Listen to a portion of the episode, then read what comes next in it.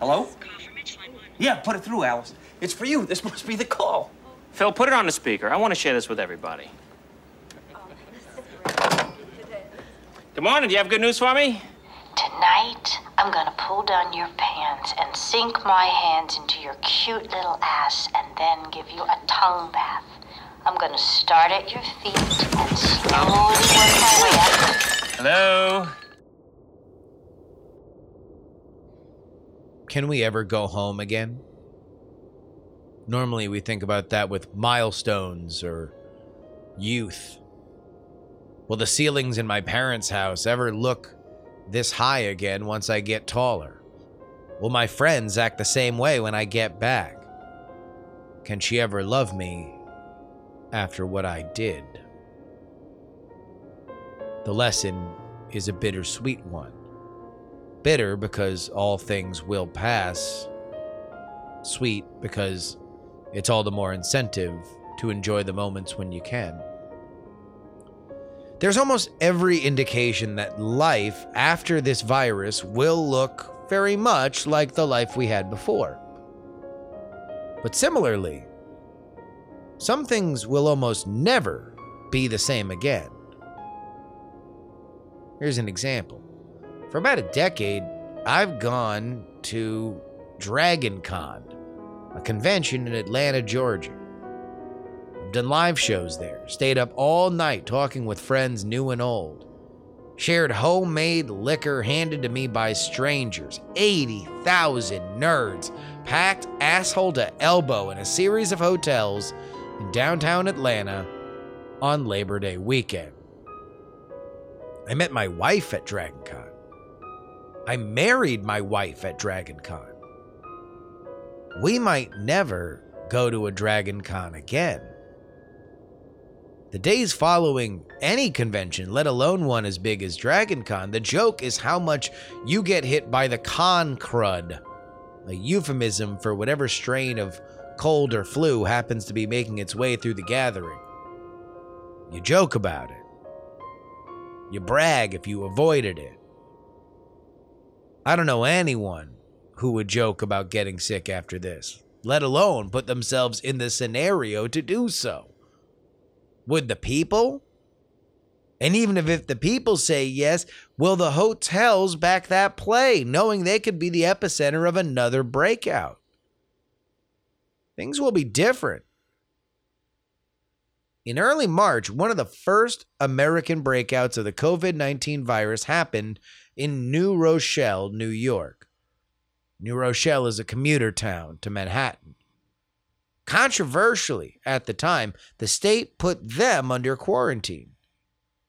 Although New York City has gone on to be ravaged by the disease, and the tri state area at the time of this recording has produced roughly half of America's recorded deaths. New Rochelle has slightly recovered. In fact, three days ago, those initial 10 quarantine patients were released after showing no symptoms for over a week. I think about what's in their heads. Are they wondering when they can resume their lives? When they'll get on that next train back to work? When work exists again? And when it does happen, when they are on that train and they're coming back home after their first day back on the job, will they ever be able to forget that this happened? New Rochelle. Will they ever be able to shake the ghost? Will they ever be able to go home again? By the time we meet him in City Slickers 2, Mitch Robbins is living in New Rochelle, New York. And he's also haunted by a ghost.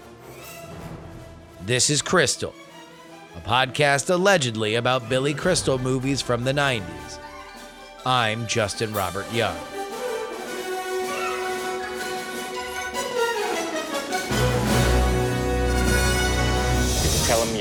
Entire life? No, of course not. I hey, be- uh, Phil, listen. I'd think twice before going back to that wife of yours. That'd be like sticking your balls in a bear trap. and that would be a bad thing, right?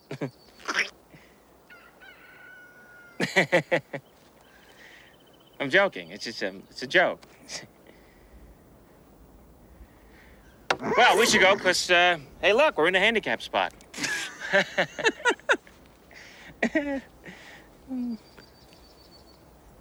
Gays in the military. Your thoughts? Well, we'll be back after these commercial breaks. Bye. Let's go, boys.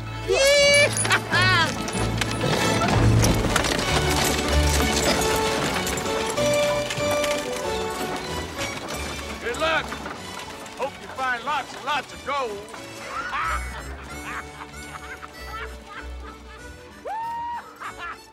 City Slickers 2 is bad, but not irredeemable.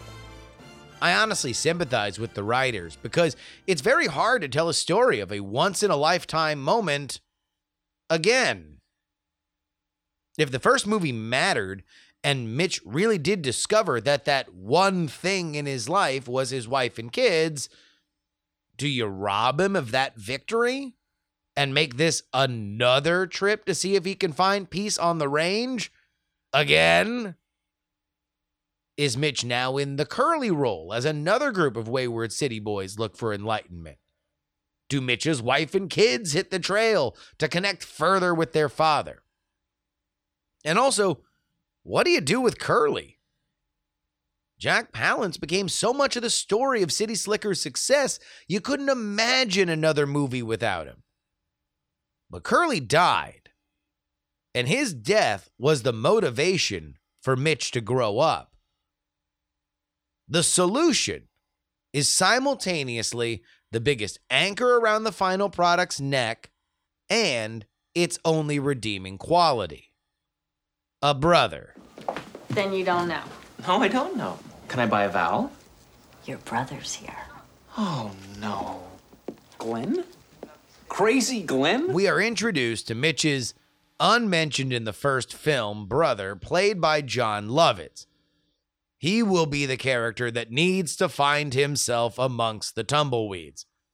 But still, you can't immediately have Poochie come in and start barking orders at the plot. You need a reason for Mitch to want to head back west.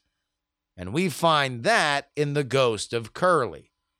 Mitch has a nightmare in the first scene of the film that when they were on that original cattle drive, they buried Curly alive. This leads Mitch to seeing Curly's shadow everywhere he looks. And it only becomes more acute when Mitch finds a treasure map in the hat he took from Curly. He even fakes an orgasm to protect it. I'm done. When Mitch and his brother make their way to the scorched earth of Nevada, joined by Daniel Stern's character, who is effectively robbed of all maturity gained in the first installment, they quickly find the other half of our solution a brother. Sorry, Curly. Not Curly. I'm Duke. Duke? Curly was my brother. Your brother? Make no mistake, introducing a unmentioned twin to a deceased beloved character is a soapy move.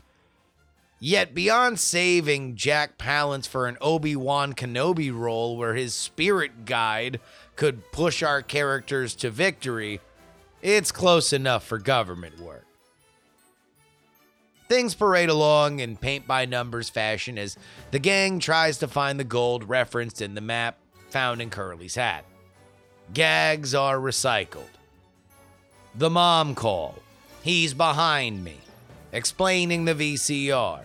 Daniel Stern hulking out at the right moment. And there's even the last refuge for comedy pop culture references. The first half of the movie is devoid of the same deconstruction of masculinity and age that truly defines the original. There's much more mugging by a post Home Alone Daniel Stern and less I love you man gut spilling. and yet it is saved by its central theme brothers. Indeed, City Slickers 2 is a true continuation of the first in one respect. The first movie tells you you need to fix yourself. The second tells us that after you've done that, you need to fix those around you. And what better delivery method than a brother you lost contact with? Is he a greedy con artist? Yes. But how did he get there? And can you help now? This is reinforced by Curly's brother Duke, who's an example of what happens if you let this go too far. He hadn't spoke to his brother in decades and now he's dead. Is that really what you want? By the time that Lovitz dives in front of Mitch to take a bullet from a local bandit, our redemption is complete. Another malformed dilettante is made a man in the dusty sands. Buried underneath a hapless hour of runtime is another poignant lesson of self betterment. And this time, the main characters are also rewarded with tens of millions of dollars in gold.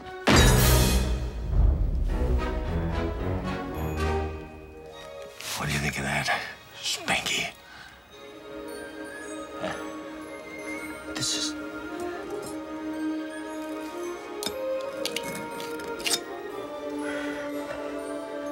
Got friends.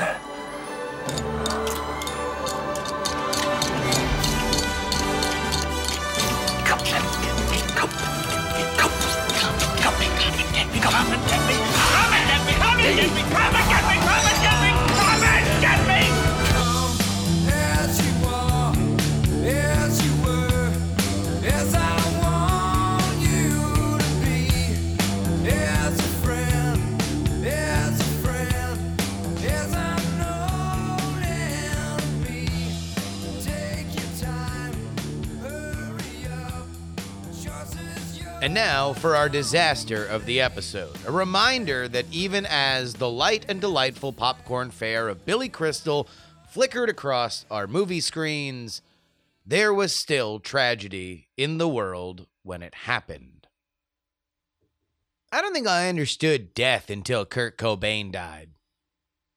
I'm 11 years old at my cousin's house in Kendall, a Miami suburb, and we're watching MTV when we see the news.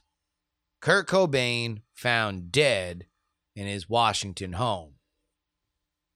Authorities are saying it's a suicide. You'd find out much more in the days to come. The rock radio station of my youth, Zeta 94.9, had a real hard time letting the 80s go. Well into the late 90s, Rush and Van Halen, not Van Hagar, were still in regular rotation. But those songs were about parties and girls and whatever the hell Rush songs were about. Grunge. Ah. Now, grunge, my sprouting pubescent mind could wrap around. Sadness, rage, disappointment, and loss. All of those thoughts a newly minted, hormone addled sad boy could hear within his own life. I lived for Nirvana and Alice in Chains. Those were the videos I loved on MTV. I'd hoped to catch on the Paul and Young Ron morning show. Kurt Cobain died, followed by Shannon Hoon a year later of Blind Melon. And these were seminal moments for me. Later in 1994, one of my first truly favorite albums came out a posthumous release of Nirvana's MTV Unplugged set. I'd sit alone in my room, lying on my bed, lighting incense and listening to that disc on repeat. I was very much that kid. Her first record. Most people don't own it.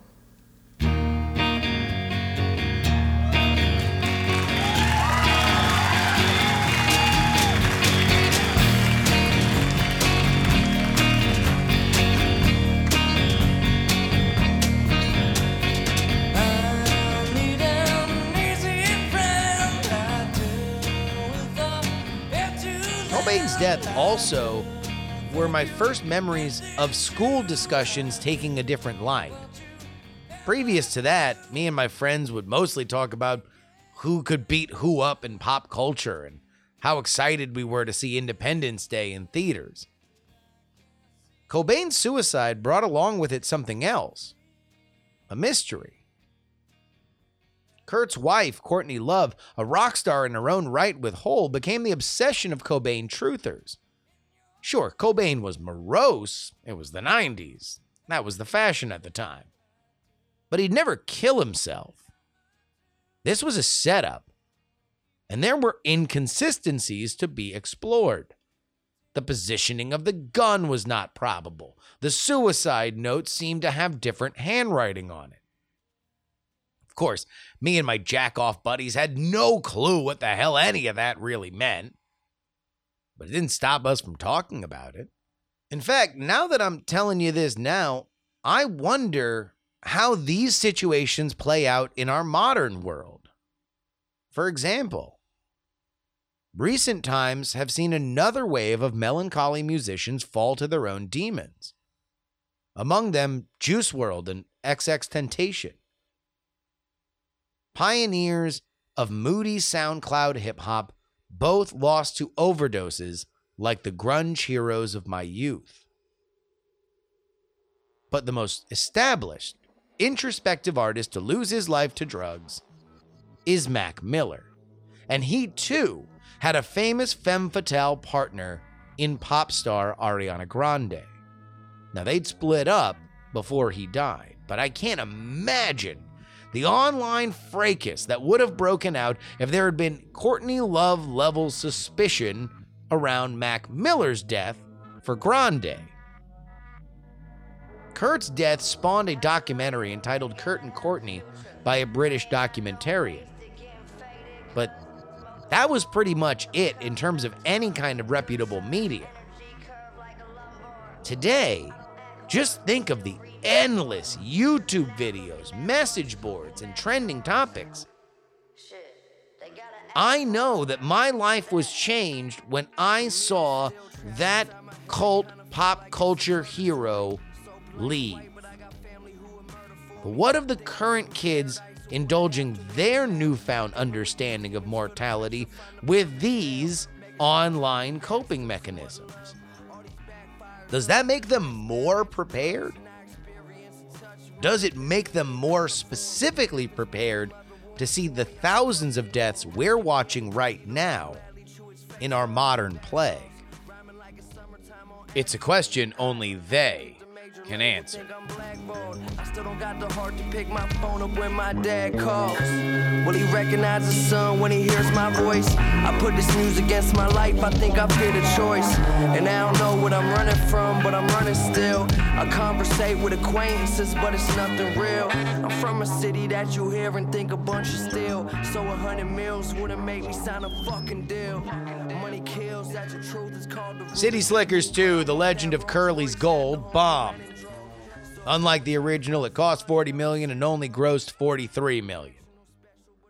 But the only real behind the scenes question that I had watching the movie is where's Bruno Kirby? In both the movies that we've reviewed so far on Crystal, Billy and Bruno are a team. Each time, the high strung Crystal is balanced out by the everyman Kirby. Kirby's character in the original is the reason why the boys go on the cattle drive to begin with. His adrenaline junkie, try hard, macho man attitude is the propellant to reveal the underlying corrosive weaknesses of both himself and his friends. So, why did he not get the nod for the sequel? The answer is still kind of a mystery. Even today, there isn't much on the internet aside from a few rando blog posts asking the same question that I'm asking right now. Here's the best we know Kirby was originally slated to do City Slickers 2, but balked at the script and said he wouldn't do it without rewrites, and so he was recast by Lovitz. What's more tragic it appears that there was a personal falling out between Kirby and Crystal. And it's undeniable that Kirby's career never regained the momentum that he had at that exact moment. Consider this.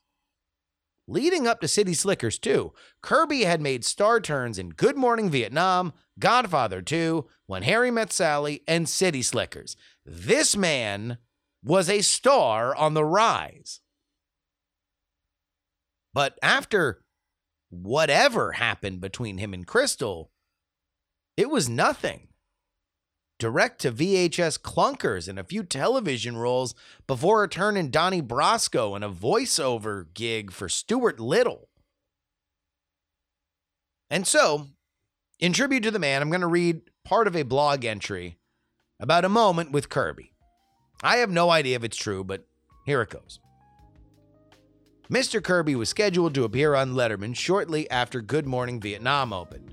I was trying to make ends meet and moonlighting as a limo driver in New York City.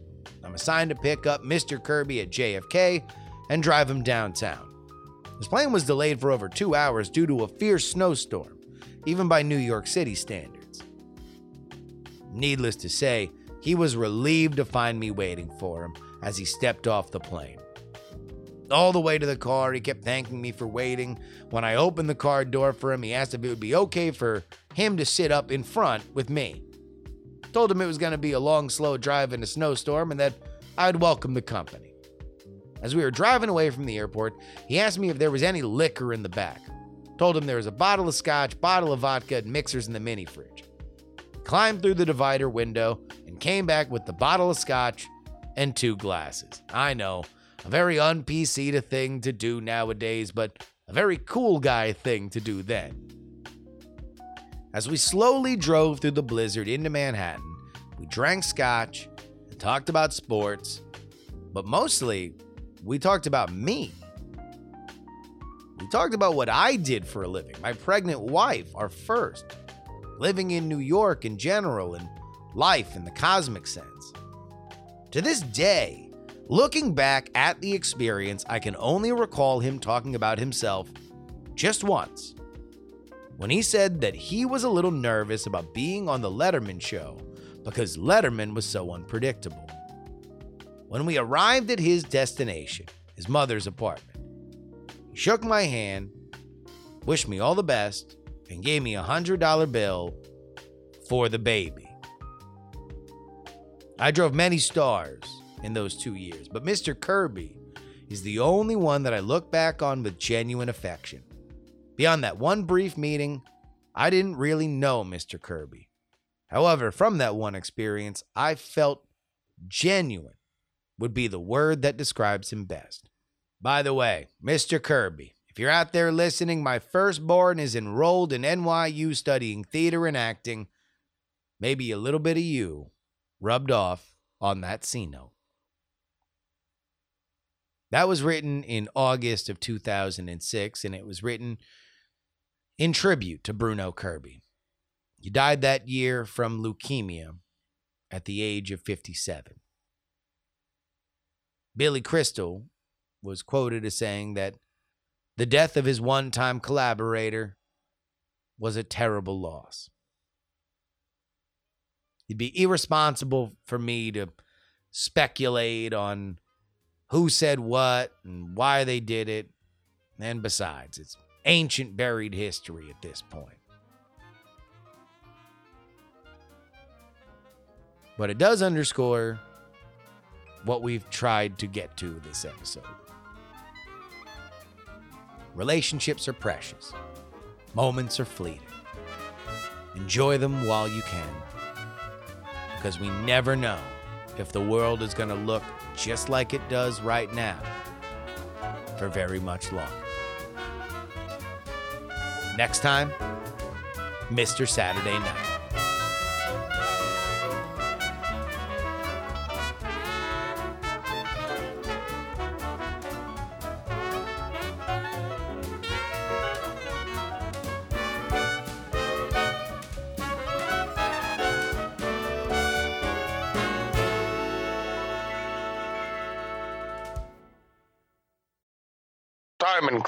You have enjoyed this program.